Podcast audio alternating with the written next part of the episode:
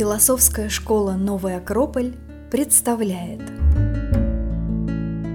Лекция «Семь чудес Древней Греции» Читает Ольга Наумова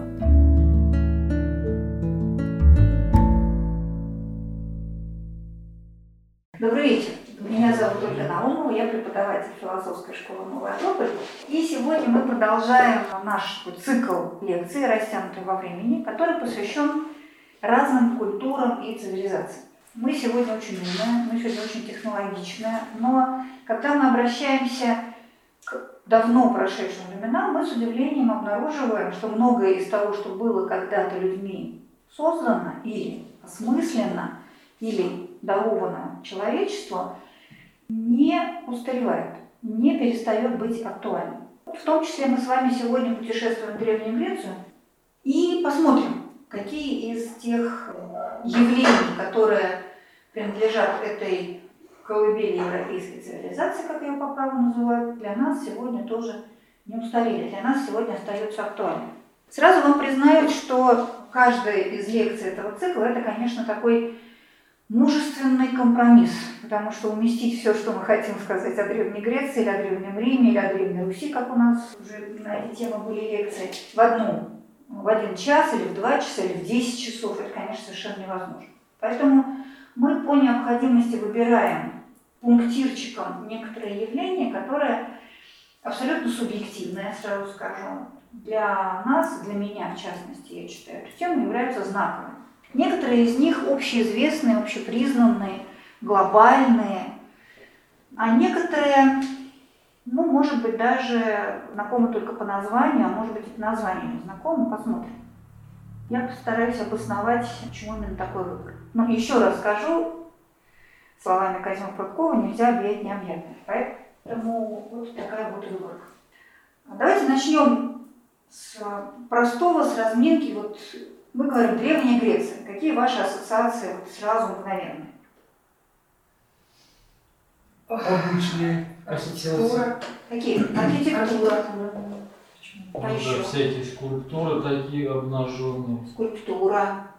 Посуда, изделия, золото, серебро, одежда.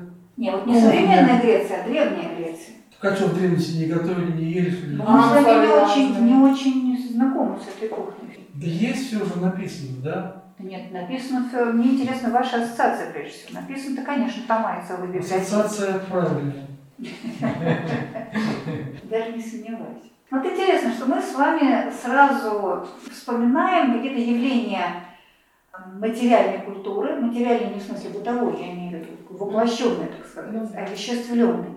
Прежде всего искусство греческое, и совершенно по праву, потому что то, что мы называем сегодня искусством, оно, конечно, выросло из Древней Греции, само собой.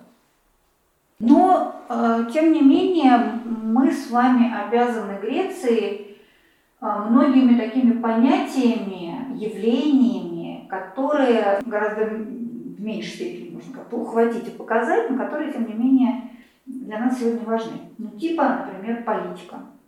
Или, например, философия. Экономика, ну, в определенном смысле, как наука нет, как явление да, но это все-таки не совсем принадлежность Древней Греции. А вот, например... Мифы Древней Греции. А, мифы тоже есть. Мы с вами дойдем все до мифологии, мы обязательно коснемся этой темы. Но мифы есть у любой другой культуры, согласитесь. Да? Ну, Куда мы и посмотрим. Но там своя да, специфика, да. вот такая стройная, обширная система именно мифологическая, да, это, конечно, Греция благодаря Гомеру Гесиоду нам да, дает такую очень интересную картину. Давайте мы все-таки двинемся к нашим чудесам и начнем мы с одного периода, который, ну, с большой натяжкой можно отнести к Греции. Но если его не коснуться, то многие переходы, многие греческие явления, достижения будут нам непонятны. Мы с вами давайте немножечко сейчас так заскочим ненадолго на Крит. А в Крито-Минойскую, ну, Крито-Микенскую цивилизацию. Почему я говорю, что это не совсем Греция? Потому что это не совсем Греция. Потому что первыми, кто заселяли Крит 6, 7, 8 тысяч лет до нашей эры, были, естественно, не греки. Это явление появилось тысячелетия спустя. И, в общем-то, не индоевропейцы, другие народы, другие цивилизации потихоньку-потихоньку заселяли этот остров, который находится, если на карту посмотреть, на полпути между, скажем, Египтом и тем, что мы сегодня называем Грецией, или Малой Азией и тем, что мы сегодня называем Грецией. Это был естественный перекресток культур, перекресток цивилизаций э, на себе, несущий, несший отпечаток всего того, что проходило сквозь него, но, тем не менее, создавший совершенно удивительную такую богатую и материально, и духовно культуру. И она у нас сегодня будет представлена одним символом.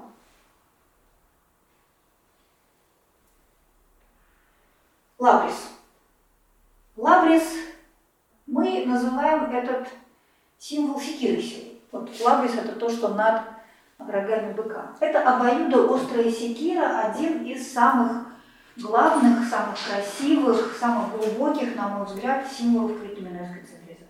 Немножко о самой культуре и почему, почему именно Ладос. Вся эта цивилизация, она была в высшей степени чудом. Остров Крит, изобильный, с пастбищами, с э, лесами, с морем, с холмами, такой с точки зрения природы, с точки зрения какой-то своей такой вот какой-то богоданности, какой-то изобилие, он, конечно, безусловно, жемчужина. Но во втором, ну, третьем-втором тысячелетии до нашей эры Крит стал местом, э, такой сценой, на которой разворачивалась история цивилизации, равной которым я прям даже и, и не могу найти. Нет, по, по историчности, да, по какой-то вот долговременности есть и более, например, египетская, да, гораздо более долго живущая, долго существовавшая цивилизация.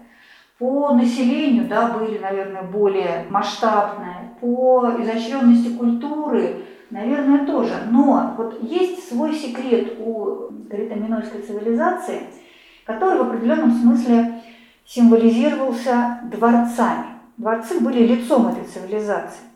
Для нас сегодня дворец это что такое? Это место, где живет какой-нибудь правитель. Вот он для себя построил хоромы, народ там где-то ютится в каких-то лачугах, как правило, да, и вот там я, как царь, правитель, монарх, предаюсь этой роскоши, обеспечиваю себя самого. Нет, вот эти дворцы, критские дворцы, это были целые города. Это были целые миры. И недаром, когда греки, вот уже те те, кого мы называем греками, побывали здесь и увидели эти дворцы, они их начали сравнивать с лабиринтами. Вот возник миф о том, что некий зодчий Дедал создал для критского царя Миноса вот такой лабиринт, в котором жил Минотавр. Ну, это отдельная история, и она связана с тем, о чем мы сегодня говорим. Дворец – это здание, сооружение в нескольких уровнях, ну, четырехэтажные они были. Там был водопровод, там была канализация, там были и жилые покои, и тронные залы, и такие залы ритуальные. И, судя по всему, не один царь жил в этом дворце, причем это был царь-жрец, он выполнял и жреческие функции. Он такой был священной фигурой, его называли Ванака или Ванакс. И жило очень много людей, и вот всеми благами этого дворца государства они пользовались. И Одна из особенностей, которая поразила всех, кто изучал эту культуру, у этих дворцов не было защитных стен. Им не от кого было защищаться. Есть мнение, что сама островная природа этого места, она была защитой. У критян был великолепный флот, и им не от кого было защищаться, потому что равных им просто не было никого. Наверное. Но одним из самых важных э, символов этого государства не государства, простите, этой цивилизации, были тот самый лабрис, составленный из двух разнонаправленных пар рогов. И вот такие, такого рода символы этих рогов мы встречаем довольно часто на Крите. Потому там сохранился не только Кносский знаменитый дворец, ну там Эфесский и многие-многие-многие другие.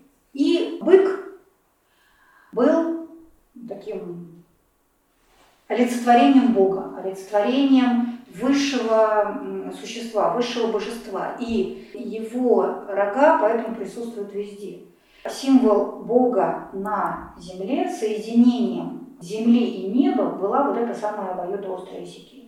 Иногда божество символизировалось быком, земля, земная природа великой богини, мы ее с вами чуть позже увидим. Иногда вот только э, этим быком. Еще одна из очень красивых традиций Крита были вот так называемые игры с быком.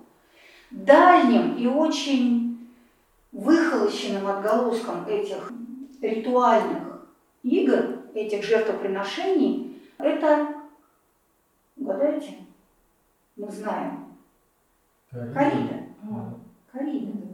Я еще раз повторю, то, что мы называем коридой, это, конечно, очень далекий отголоски и абсолютно потерявший изначальный смысл.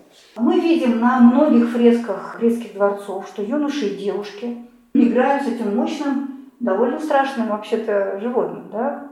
Причем вот есть такие схемы которые восстанавливают то, что происходит на этих рисунках. То есть они берутся за рога, они совершают кувырок, они прыгают на спину, и потом с, со спины этого животного, совершив еще один кувырок, они э, переворачиваются, уже встают вот дальше. Вот, вот три фазы этого mm-hmm. прыжка. Причем там есть юноши, там есть девушки. Что это такое? Что это такое? Это развлечение такое.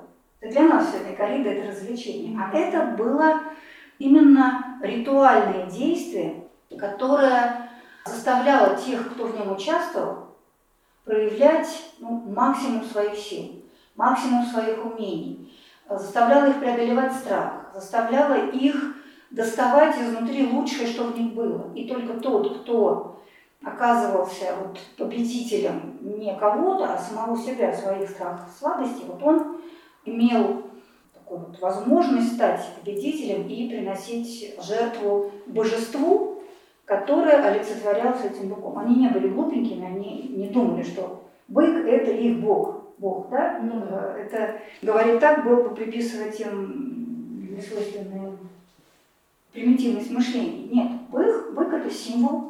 Символ – это всегда то, что имеет две части. Есть изображение, картинка или форма, а есть то, что стоит за этим внешним. И вот поэтому бык или в форме животного, или в форме рогов быка, или в форме секиры, это то, что символизировало для древних критян ну, некое высшее начало жизни, высший смысл, высший закон, высшую справедливость, высшее предназначение, которое есть у всего, у этого мира, у каждого человека.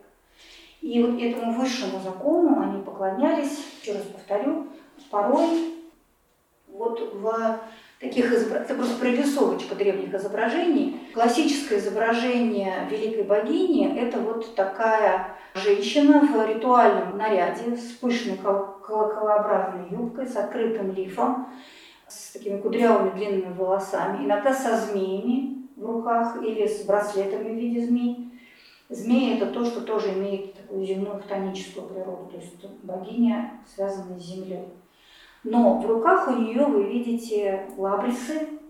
Лабрис, кстати, это не критское название, это еще малазийское, лувийское. То есть это признак того, что этот символ пришел на Крит из э, Малой Азии. И вот в такой форме вот она стоит как великая богиня, к ней идут процессии церемониальные, вот в этом церемониальном жесте приветствия, почитания, адорации, как в науке это принято называть она является собой с этими лабрисами как раз вот э, символ соединения неба и земли. Это вот та точка, в которой встречаются высшее небесное и э, земное человеческое. Это символ такого обожествления материальной природы, символ того, к чему стремится человек. Сам символ лабриса, обоюдоострой секиры, и вот в таком вот критском варианте, и во многих других, он встречается в очень разных культурах. И в Египте понятие Бога, оно как раз изображалось топориком. Ну, правда, не обоюдоострым, с одним лезвием, nature, nether. И в Азии мы встречаемся с этим символом, и даже в Америке. И у нас на нашей выставке символов тоже будет представлена секира, это символ в соединении внешнего и внутреннего. Может быть, в космогоническом таком формате соединения неба и земли, а может быть, адресуясь к человеку, когда я есть мой внутренний мир, есть мои преодоления, есть то, что у меня в душе, и есть то, что я проявляю вовне. И я не могу ничего по-настоящему существенного преодолеть вовне, если я не преодолею что-то существенное внутри себя самого. Для того, чтобы совершать какие-то по-настоящему важные вещи, мне порой приходится делать вот, поэтому этот символ, вот он существует с каких-то древнейших незапамятных времен, но и сегодня он продолжает сохранять свою значимость. Он говорит нам о том, что если я чувствую внутри какие-то силы, если я на что-то внутренне решаюсь, то я должен проявлять это. Если я считаю себя добрым, я должен что-то доброе делать. Если я хочу осуществить свою мечту, достичь своей цели, то я должен внутри себя тоже преодолеть какие-то свои слабости и ограничения. Вот, это первый наш символ. И после того, как цивилизация крито-минойская, потом и крито-микенская подошли к своему концу, и под влиянием природных условий землетрясений, цунами, которые в свое время погубили знаменитый флот Крита и разрушил дворцы, наступает так называемая эпоха темных веков Греции. Письменность, которая существовала на Крите, и критоминойская так и не расшифрованная, сегодня она остается загадкой, письменность была забыта. Она просто исчезла, просто люди забыли это. Сооружение, невероятное инженерное сооружение, люди разучились их строить. Мифы были практически полностью утеряны. Даже культура сельскохозяйственная, даже культура ремесленная была людьми утеряна. Наступает просто такая эпоха темная, темных веков ее называют в истории. Ситуация усугублялась еще и тем, что на смену вот тем людям, которые это все еще помнили, пришли новые. Пришли далийские племена, которые были по уровню развития гораздо более ниже стояли. И у них не было, скорее всего, еще своей письменности, культуры как у тех протогреков. И на три века Греция и материковая, и островная пришла в упадок. Люди из больших городов разбрелись по деревням, потихонечку-потихонечку пошились, вели сельское хозяйство, как-то выживали. И только где-то к IX веку до нашей эры они как-то вот эта культура начала потихоньку возрождаться. И вот то, что было когда-то, вот это вот соединение неба и земли, это открытые священные игры, эти удивительные совершенно а, представления о мире, о мироздании, о том, что есть предназначение человека, как искать свой путь в жизни, как идти каким-то более прямым внутренним путем, как быть счастливым. Вот все эти представления, которые во времена вот этой древней цивилизации Кретоминойской были а, открыты, скорее всего, судя по тому, что мы знаем об этой цивилизации. Вот, и когда все эти знания были утрачены, Греции, вот той Греции, которую мы считаем мы называем Грецией, и э, ей пришлось всему этому учиться заново. И первый шаг в этом сделал Гомер. Тот, кто Гомер, мы прекрасно знаем. Да? Слепой певец, рапсод, который, как считается, сочинил Илиаду и Одиссею, вот тут начинается заблуждение, потому что, скорее всего, он не сочинил, а скорее всего, он это собрал, отредактировал и, возможно, записал. А возможно, что даже он является, или кто-то, кого мы знаем под этим именем, является создателем греческого алфавита на создан на базе финикийского, потому что я сказала, что была своя греческая письменность была утрачена. И вот то, что мы сегодня называем Илиадой и Одиссеей, ну еще там гомеровские гимны, некоторые другие произведения, которые входят вот в этот круг произведений, они, по сути говоря, закладывают фундамент той Греции, которую мы знаем. Мифология, о которой мы только что говорили. Потому что и в Илиаде, и в Одиссее, как вы помните, наряду с людьми точно так же активно, точно так же проявленно действуют самые разные боги. И Зевс, и Афина, и Аполлон, и Гермес, и многие-многие другие. И более того, вот из произведений Гомера и младшего его современника Гесиода, мы, собственно, и узнаем обо всех этих поколениях богов, об этих олимпийских богах самых главных. Но мы до середины XIX века считалось, что все, что написано в Илиаде и Одиссее, это выдумка. Здорово, такие интересные истории о приключениях героев, героев и богов. Но считалось, что это просто была выдумка Гомера.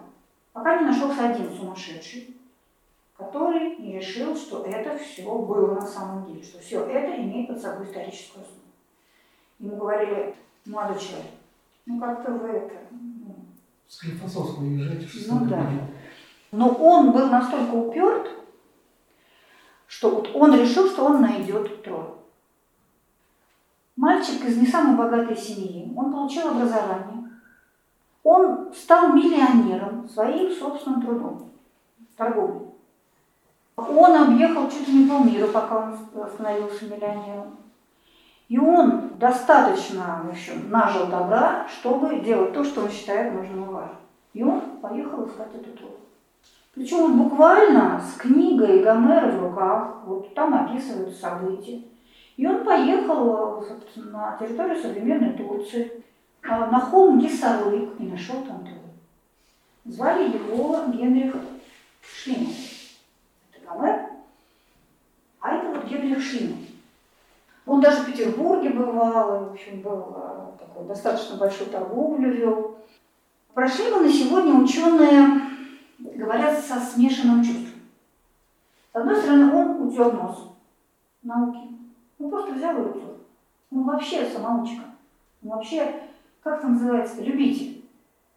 А все эти вот высоколобые интеллектуалы, они так э, на него снисходительно смотрели. Ну, это нашел он? Он нашел Трою, потом он нашел Микены, которые тоже упоминаются в Илиаде, и были, собственно, тем городом, где царь Агамемнон, один из главных героев э, Илиады, царствовал. И чуть, чуть не нашел даже Кносский дворец, там в цене не сошлись с владельцем этого холма. И два-три десятилетия спустя другой ученый Фернс э, обнаружил критоминскую цивилизацию. Его, во-первых, вот упрекают за то, что ну, мне завидуют немножко за то, что он показался таким упертым идеалистом, но его упрекают, и, в общем-то, по праву. Дело в том, что когда копал, Шлиман копал Трою, так она выглядит сейчас, а вот так они ее копали, он это делал, ну, с нашей точки зрения, с точки зрения современной науки, варварским способом. Не было тогда такой науки, как правильно по слоям, аккуратненько, кисточкой это все раскапывать, фиксируя, запоминая, где что было, потому что оказалось, что там была не одна троя. Оказалось, что век за веком, тысячелетие за тысячелетием, вот на одном и том же месте в разные эпохи существовало много разных троек. И вот та, которая описывается у Гомера, шестая, а были еще до и были после. А он как бы прорубил такую, как сказать, штольню туда, и многие из этих слоев оказались безвозвратно утеряны. Ну, осталось достаточно для того, чтобы можно было вот подобную э, схему себе представить, но, во всяком случае, стало возможным о чем-то говорить. И стало понятно, что то, что описывалось в этих произведениях, приписываемых Гомеру, не плод его воображения, а имеет под собой историческую основу. И, скорее всего, вот те самые ахейцы, которые нападали на Трою, на троянцев, это э, вот те самые племена, которые потом в то же примерно время завоевывали Крит, которые составляли основу Крита Микенской, уже не Минойской, а Микенской, более поздней, более воинственной цивилизации, заимствовавшей у критян всю богатство культуру. На многих произведениях, в том числе вот в вазописи, мы с вами видим равным образом действующий, видите, снова э, Лабрис, вот она у нас орудие, и людей, и богов. И вот в этом и сила Греции, которую мы знаем, и слабость Греции. Потому что, возрождая из руин мифологию, основу существования, основу представления о мире, основу мироустройства, понимания мироустройства. Гомер, с одной стороны, дал людям вот эти точки опоры, потому что боги воплощают собой, символизируют собой разные законы природы. Вот Зевс. Это понятие закона. Он не просто отец богов, он не просто глава Олимпийского союза богов, он тот, кто дает закон и следит за их соблюдением. Вот это понятие закона. Афина, его дочь, богиня справедливой войны. Это, с одной стороны, богиня мудрости, понимание того, как правильно. А с другой стороны, готовности за эту справедливость сражаться, прежде всего с, самим собой. Аполлон – это свет, это такая ясность, это красота э, этой э, ясности.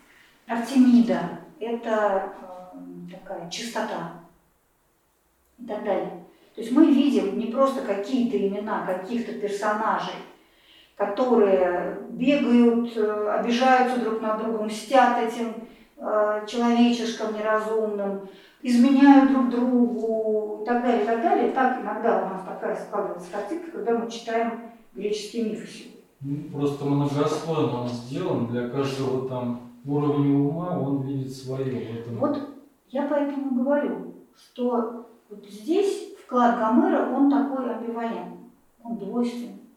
С одной стороны, вот если как бы зрить корень, то мы видим вот эти принципы природы.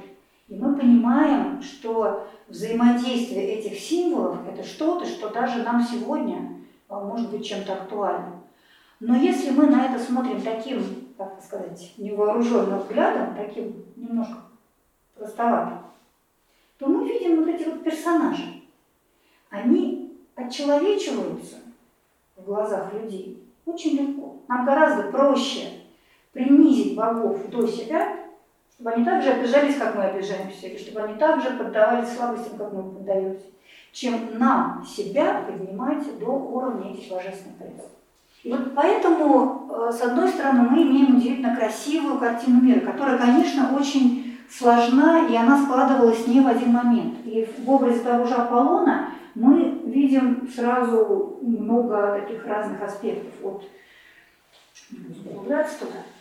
А, но при этом вот то, что из каких соображений, а, не знаю, возможно, он просто собирал по крупицам все, что осталось, и систематизировал, все, что выжило в этих темных веках.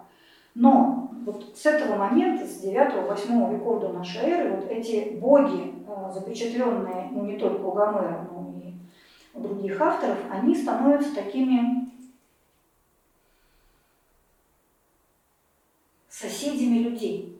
То есть, с одной стороны, там живут у себя на Олимпе или где-то рядом, с другой стороны, они вот взаимодействуют с людьми не то чтобы... Люди взаимодействуют с ними не то чтобы на равных, но это не какие-то разные миры. Это слишком получается такое... Олимпийские боги. Есть большой соблазн упростить этих, эти величайшие принципы, сделать их, притянуть их, сделать их равными себе. И вот в этом большой искус, который дал Греции и нам, сегодняшним нам, он вновь вернул богов а, людям, но сделал, их можно увидеть, если не очень мудрым взглядом на них смотреть, их можно сделать очень примитивными и очень такими человечными. И вот а, вся, все дальнейшие чудеса, которых я стараюсь покороче буду рассказывать, это, собственно, как этот искус, как эта амбивалентность преодолевалась в дальнейшей Греции. Итак, у нас с вами была величайшая критоминойская критомикенская цивилизация. У нас были темные века, которые наступили после ее падения.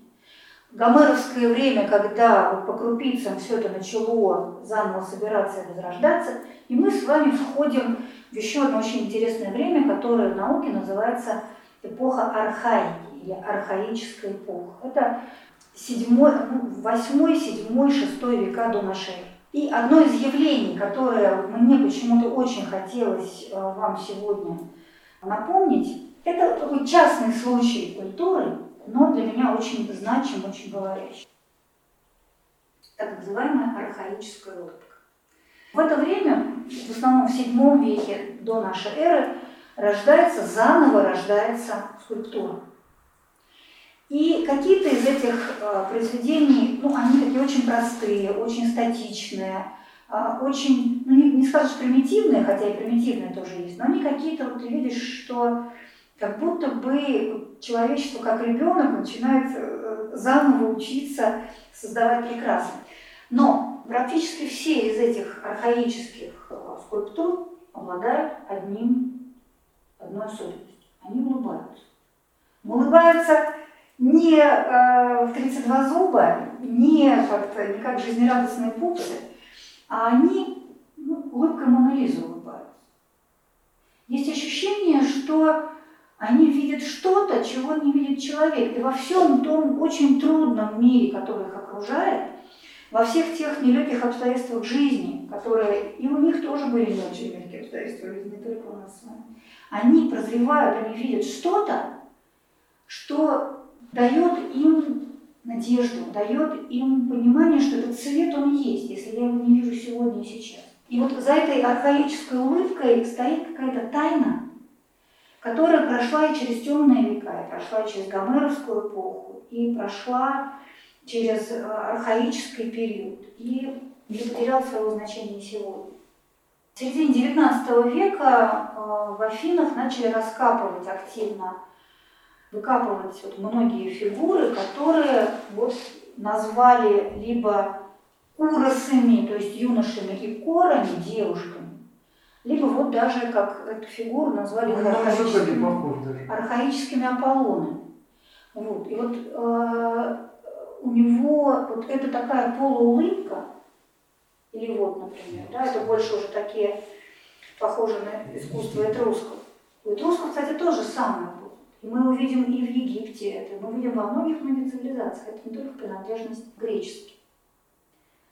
А это вот уже фигуры кор, то есть девушек, которые, вот, это мы сегодня считаем, что скульптура должна быть белая, беломраморная, они были раскрашены изначально, вот на этих скульптурах даже сохранилась отчасти вот эти следы росписи. Вот, вот эта архаическая улыбка, улыбка такой тайная, улыбка, как будто они улыбаются чему-то, что мы не видим будто улыбаются чему-то, что находится за пределами нашего вот этого материального зрения. Вот. И вот после эпохи архаики наступает время, которое мы называем классической Грецией. Но для того, чтобы случилась эта классическая Греция, вот с этими с Парфеноном, с теми статуями, которые для нас уже более привычные, с той философии, которую мы знаем, с тем политическим устройством, которое мы знаем, должно было произойти нечто, что делало Грецию Грецией. И одно из этих явлений, которое тоже родилось в эпоху архаики, это полис. Полис, если говорить просто, это город-государство.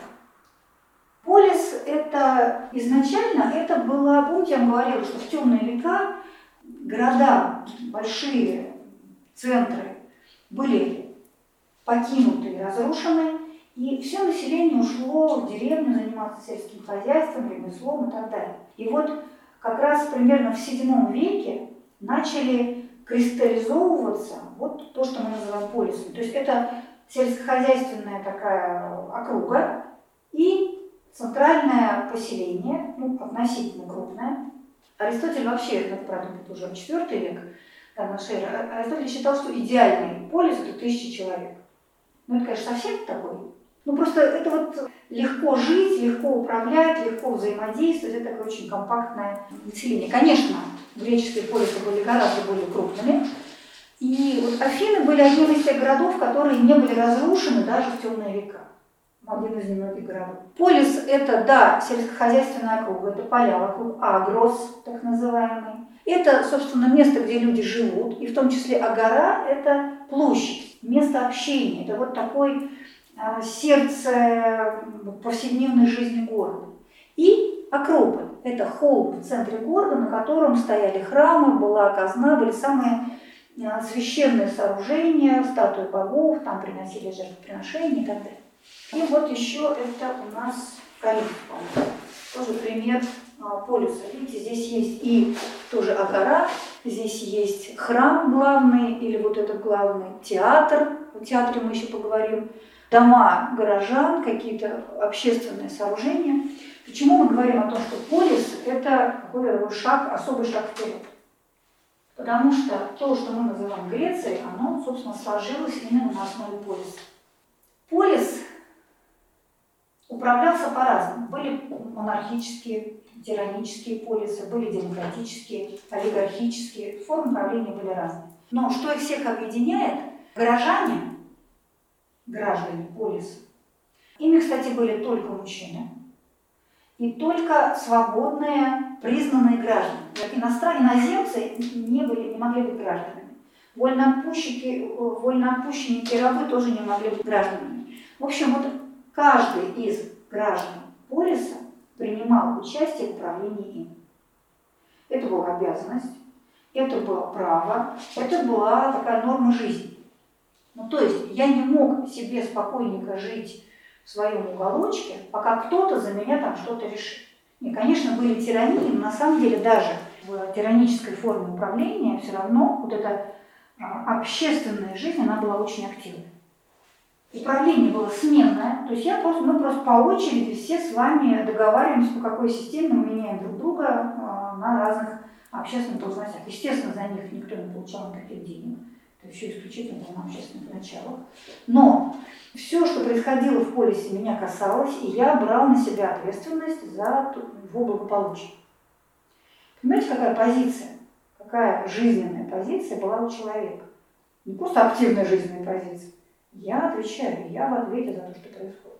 А более того, каждый человек должен был свою эту позицию доносить до других людей.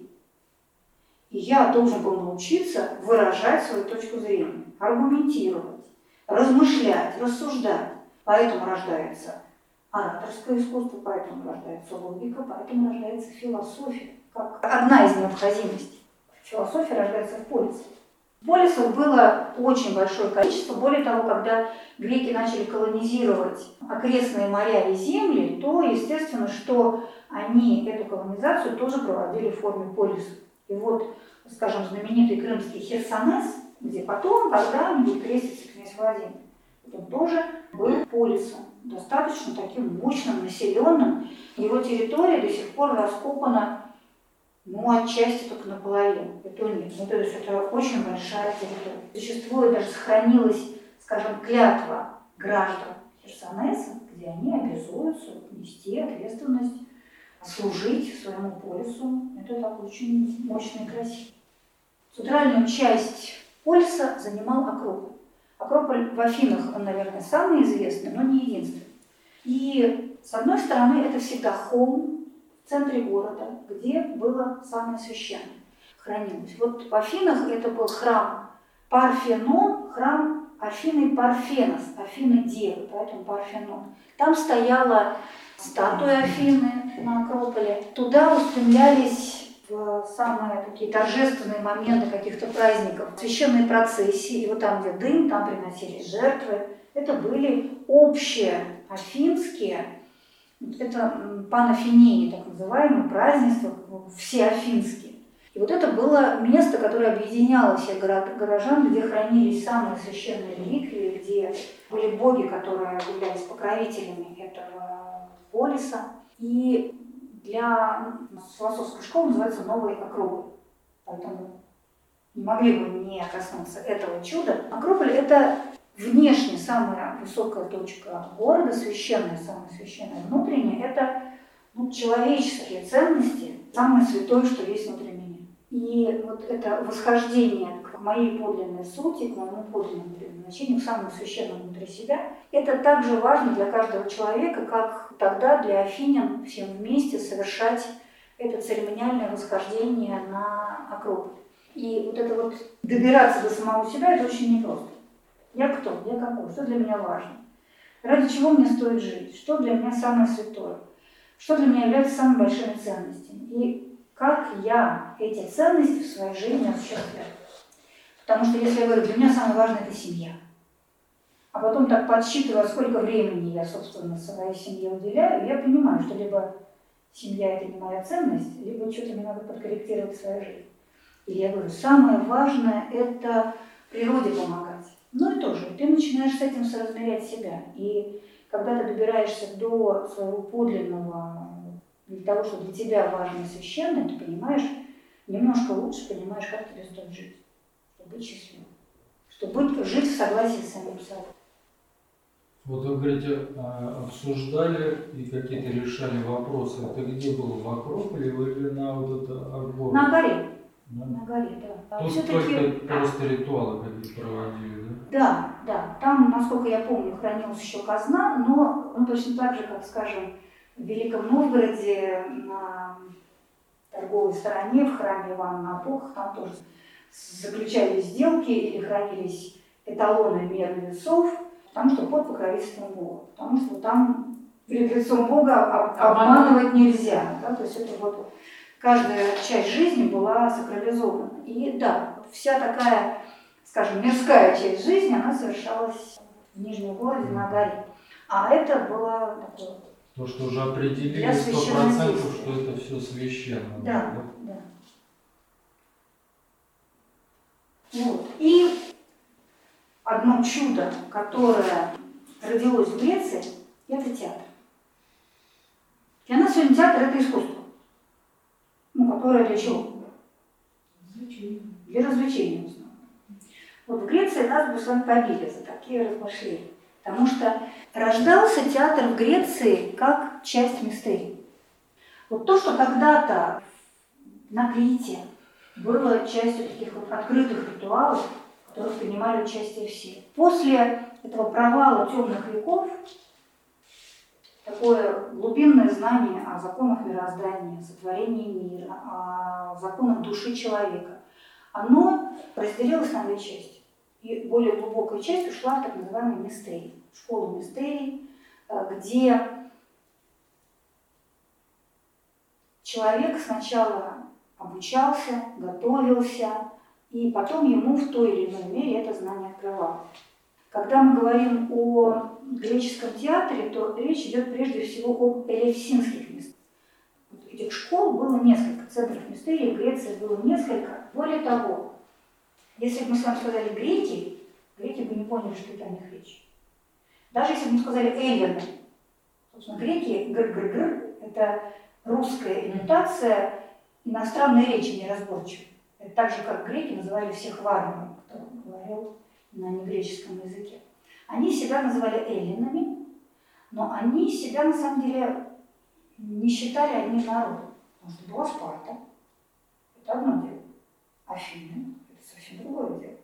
И так далее. То есть каждый полис считал себя ну, некой самоценностью, считал себя чем-то совершенно самостоятельным отдельным. Они воевали друг с другом, они только вот когда внешняя опасность персидская подошла вот буквально к порогу, тогда некоторые из них объединялись и смогли персам противостоять. А так они все были каждый сам по себе. И было только несколько вещей, ну, строго говоря, три, которые объединяли их всех. Это, во-первых, мистерии, дельфийские, эм, элевсинские, самофракийские, еще несколько центров мистерий. Это игры, олимпийские, дельфийские, эстонийские, на которых тоже собирались все представители всех полисов. И это дельфийский араб, святилище в Дельфах, к которому за помощью прибегали тоже все, независимо от того, в каком полисе жили. И вот только эта как мистериальная культурная общность делала греков какой-то чем-то единым. И вот возвращаясь к мистериям, возвращаясь к театру, в любой культуре, в любой цивилизации в основе лежали представления о том, что когда-то боги жили на земле, они в начале времен совершали определенные поступки, они созидали этот мир, землю, свет и тьму, землю, небо, людей, в конце концов, и все, что есть на этой земле. И люди научились, поднимаясь, дотягиваясь до богов, разыгрывать мифы о богах, приобщаясь к этой божественной сути, стряхивая с себя усталость и ветхость этого мира, возобновляясь каждый раз. Это немножко-немножко похоже на то, как мы с вами встречаем Новый год. Так, какими бы мы мудрыми ни были, все равно, когда подступает Новый год, мы с вами как дети. Мы ждем этого чуда, мы ждем, что вот сейчас стрелочка вот эту секунду перескочит, и будет новый мир, и будет новая жизнь, будет все совсем по-другому, будет все очень хорошо.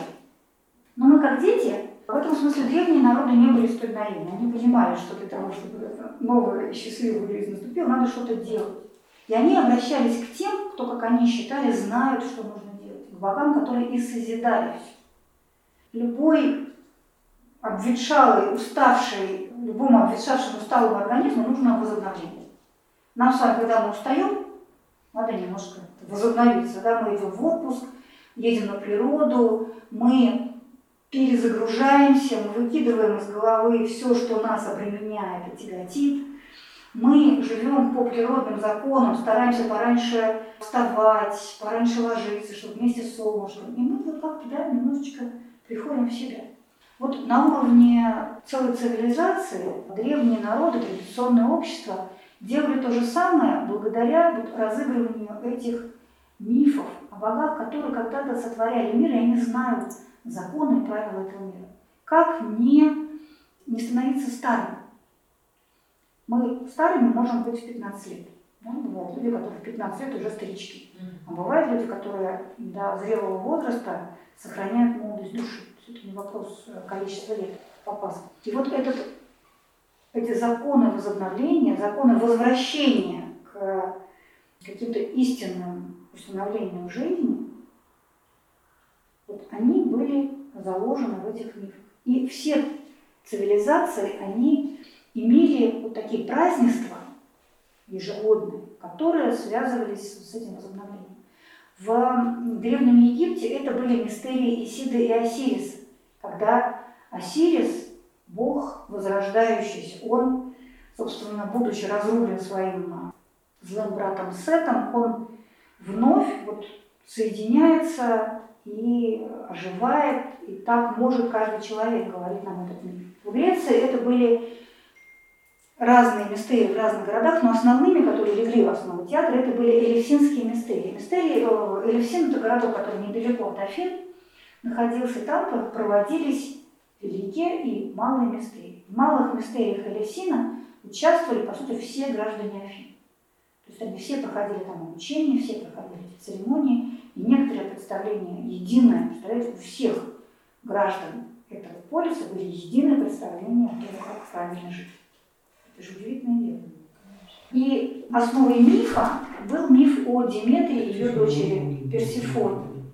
И вот из некоторых празднеств, танцев, таких сцен, разыгрывавшихся когда-то в этих мистериях, потихоньку родился театр. Сначала это было специальное место, имитировавшее долину, потом ее стали уже специальным образом строить так, как изначально это были такие расщелины, долины природные, а потом стали выстраивать вот такие театры.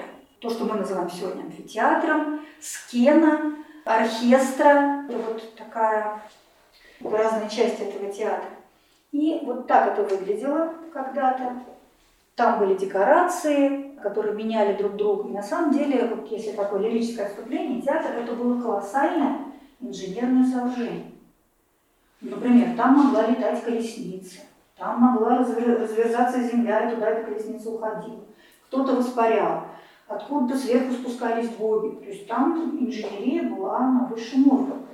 Это были потрясающие, совершенно потрясающие сложности сооружений. Но я даже не об этом. Я о том, что театр представлял собой совсем не то, что мы сегодня под театром подразумеваем. Он был предназначен для того, чтобы и люди, которые смотрят, и люди, которые играют, одинаковым образом проживали то, что происходит там. Представления длились целый день, даже несколько дней.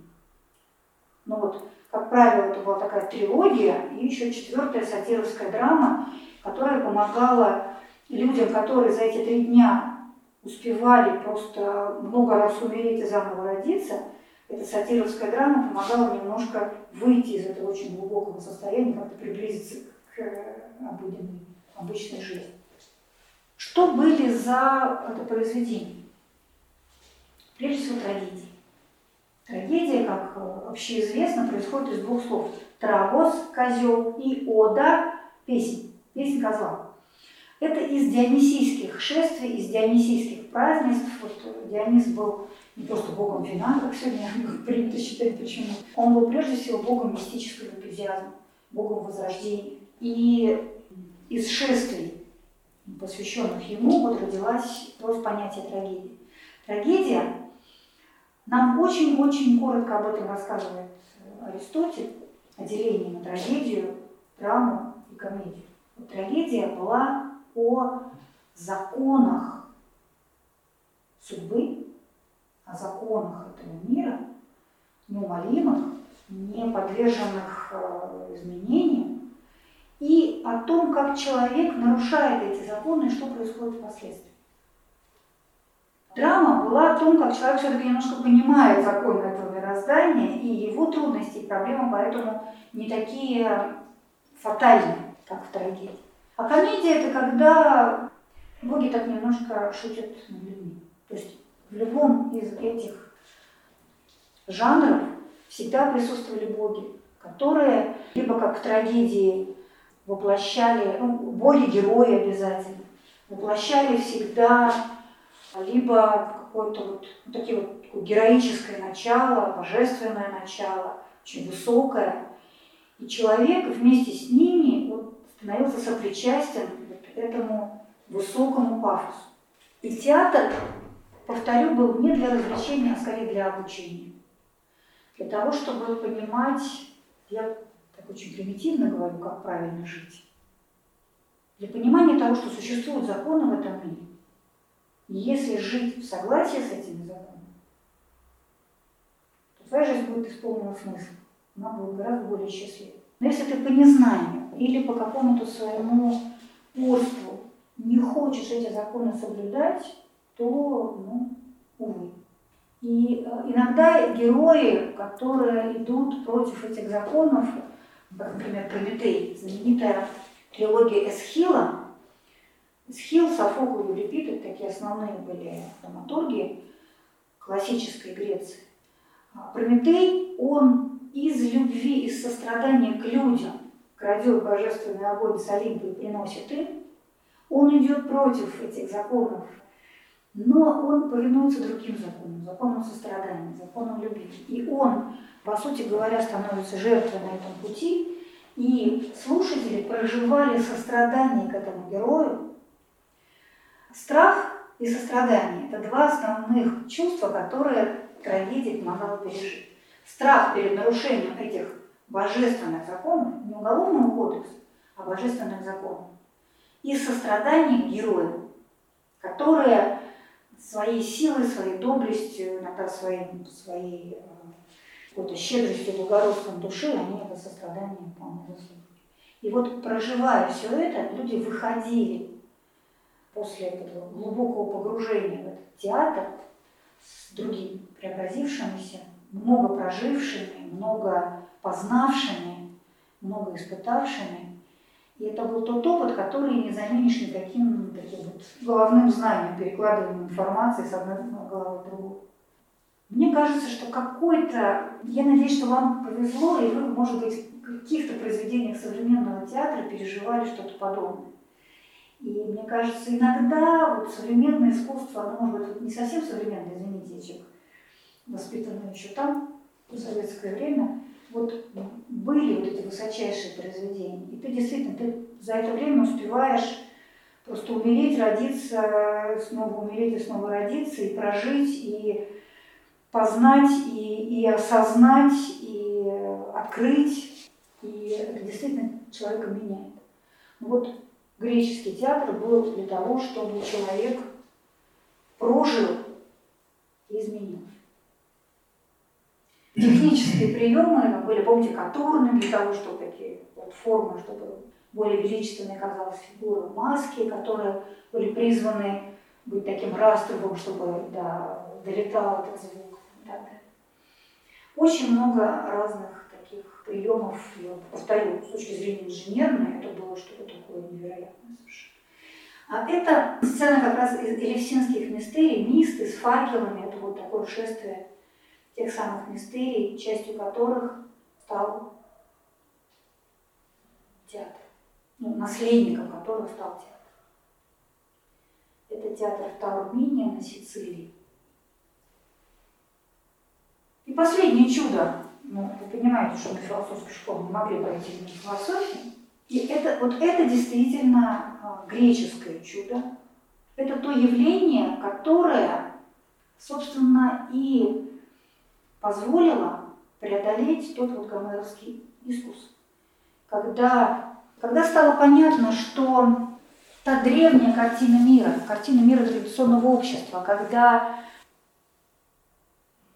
представление о богах людей возвышали до богов, а не принижали богов до уровня людей, философия возникла, она очень не сразу возникла. Это был целый такой длинный путь. Она зарождалась в 8, 7, 6 веках вот на малоазийском побережье ионийском. И мудрецы типа Фалеса и других, они начали задумываться о том, как устроен мир, что является первоосновой мира.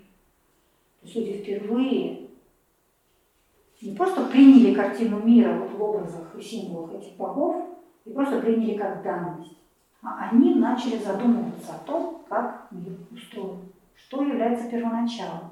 Вот эти вот натурфилософы, ну их так называют в науке, это, конечно, удивительные совершенно фигуры, как, почему они вдруг начали об этом задумываться, почему там такая плеяда этих мудрецов, они сегодня очень недооцениваются. Это сократиками иногда называют. Как-то так не очень уважительно, на мой взгляд. То есть Сократ, да, нет, Сократ-то да.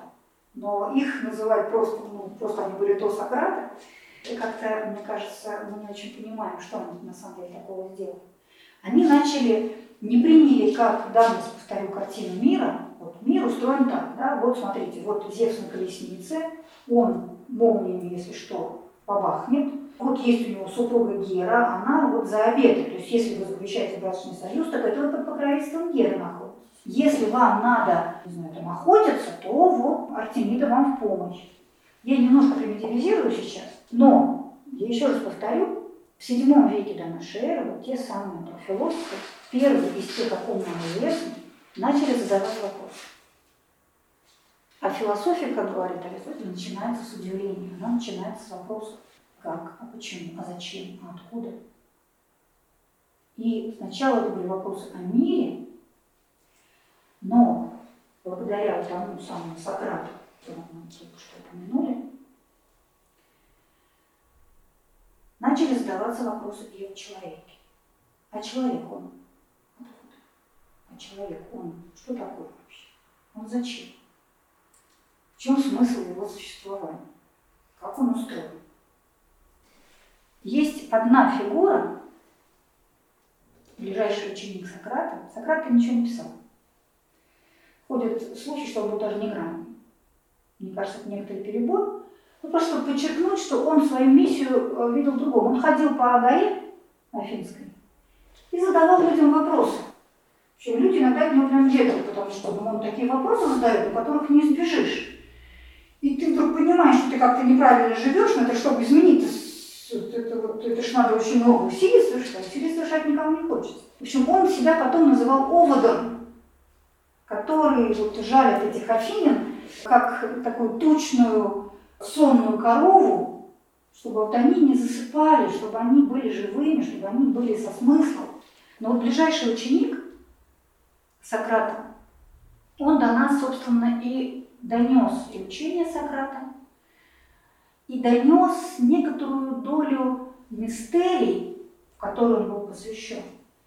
И я его себе символически представляю как такую а, песочные часы, то есть к нему сходится вот все предыдущее развитие философии. И из него потом расходится все последующее. И имя этого человека Платон. Мамрадашвили как-то сказал или написал, что вся после платоновской философии это просто заметки на полях произведений Платона. В общем-то, в каком-то смысле так. Потому что если мы будем внимательно-внимательно, глубоко-глубоко, много-много раз перечитывать диалоги Платона, мы с вами увидим ниточки, которые каждый из последующих философов брал и разворачивал в целый клубок.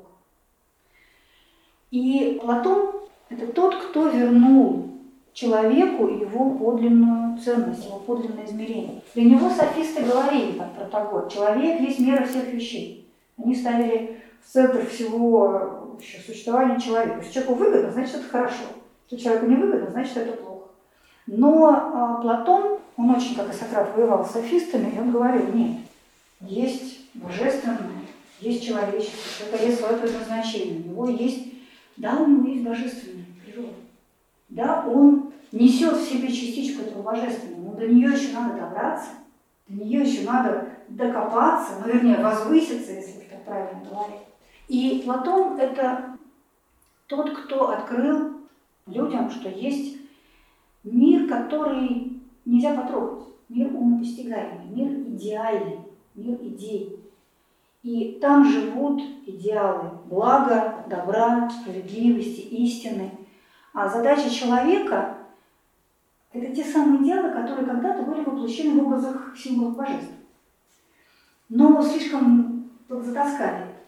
И Платон их как бы заново вернул человечеству, но объяснил людям, как до этой своей, до своего божественного начала добраться, как дойти. Я хочу закончить вот этой фреской, она не античная совсем. Это Рафаэль, это станция в, в одной из галерей Ватикана.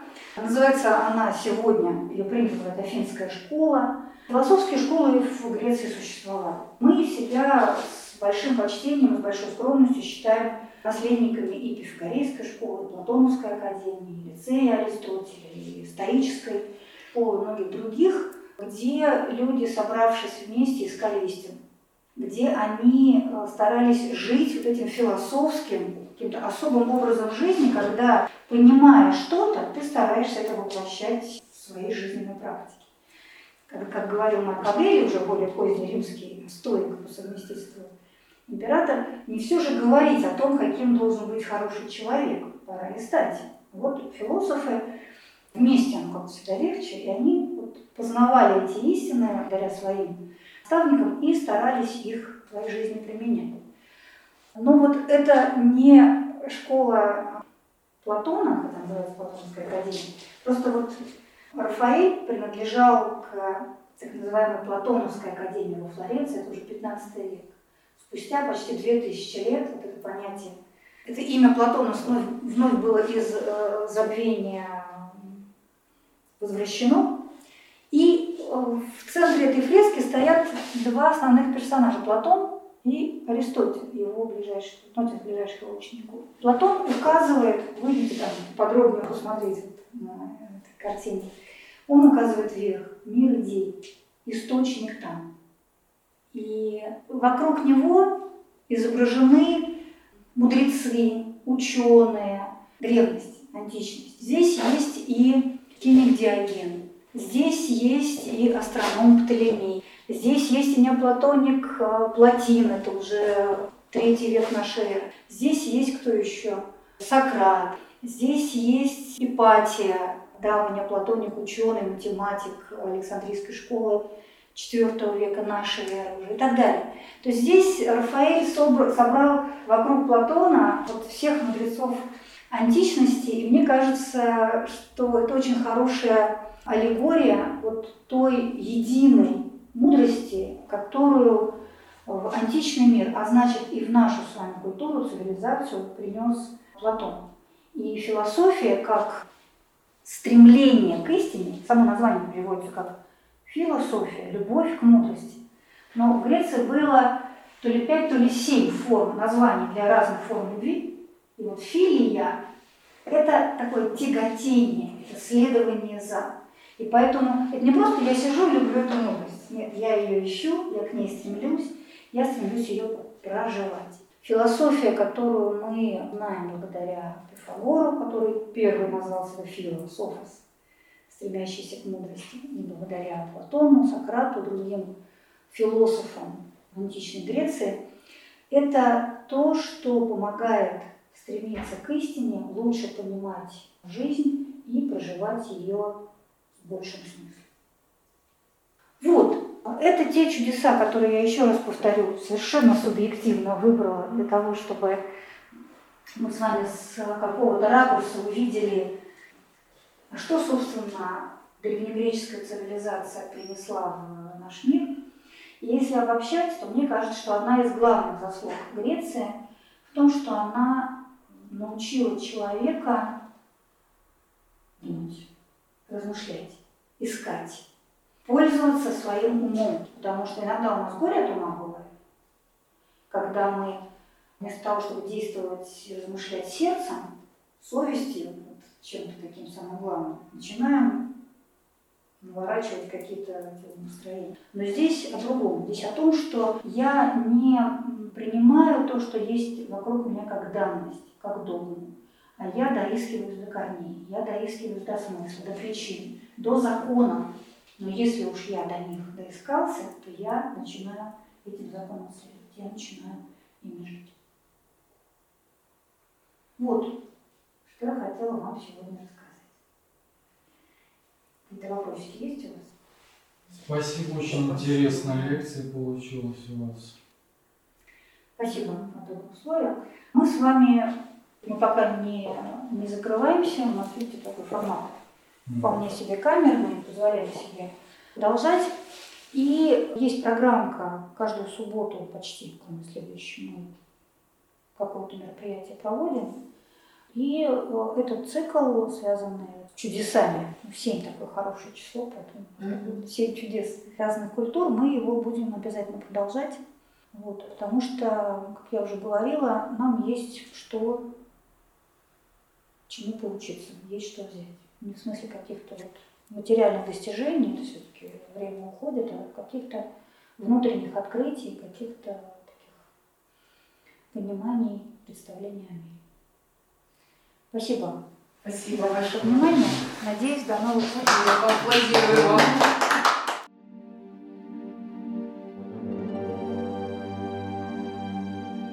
Чтобы не пропустить новые материалы на нашем канале, не забудьте, пожалуйста, подписаться на него. Приглашаем вас также в гости на лекции, практикумы, мастер-классы и курсы творческого развития, расписание которых можно найти на сайте философской школы Новый Акрополь. акрополис.орг.ру До встречи!